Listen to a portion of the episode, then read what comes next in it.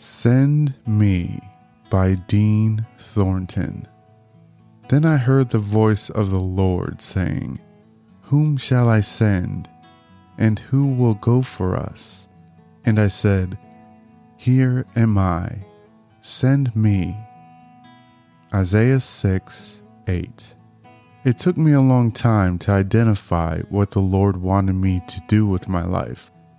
I'm thankful He showed me that I can reach people through this podcast.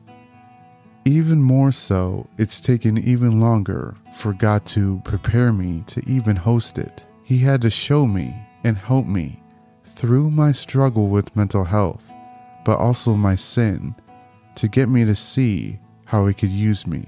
I understand that now. Before I started any of my episodes, I had to ask myself if I was ready to be so vulnerable in front of so many. I've been told in the past, even with starting anything new, that there will be doubt of not feeling ready. Just throw yourself into it. I think of Mary, mother of Jesus, how she felt when the angels told her that she would not only birth a child, but the Son of God.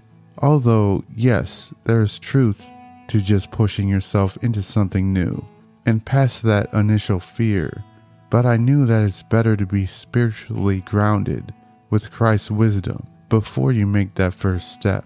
It's not going about it with our own understanding, but with God's, even with how you start every day. First, in the presence of Him, with His wisdom and His mindset can help the rest of the day go better because you are ready for it.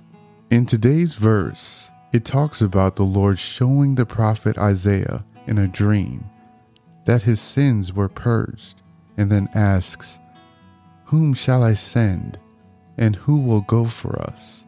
God needed someone to speak through to his people. Isaiah, in this moment, still may have not felt ready but after his guilt of his sin was dealt with, he got the confidence to stand up. Like Isaiah, I may have not felt ready to pursue my calling, but the Lord prepared me for it, and the confidence grew to get me to a place to say, God, here I am, send me. If you like this episode, please go ahead and hit the like or share button, and feel free to follow For My King, His Kingdom on Apple Podcasts and Audible.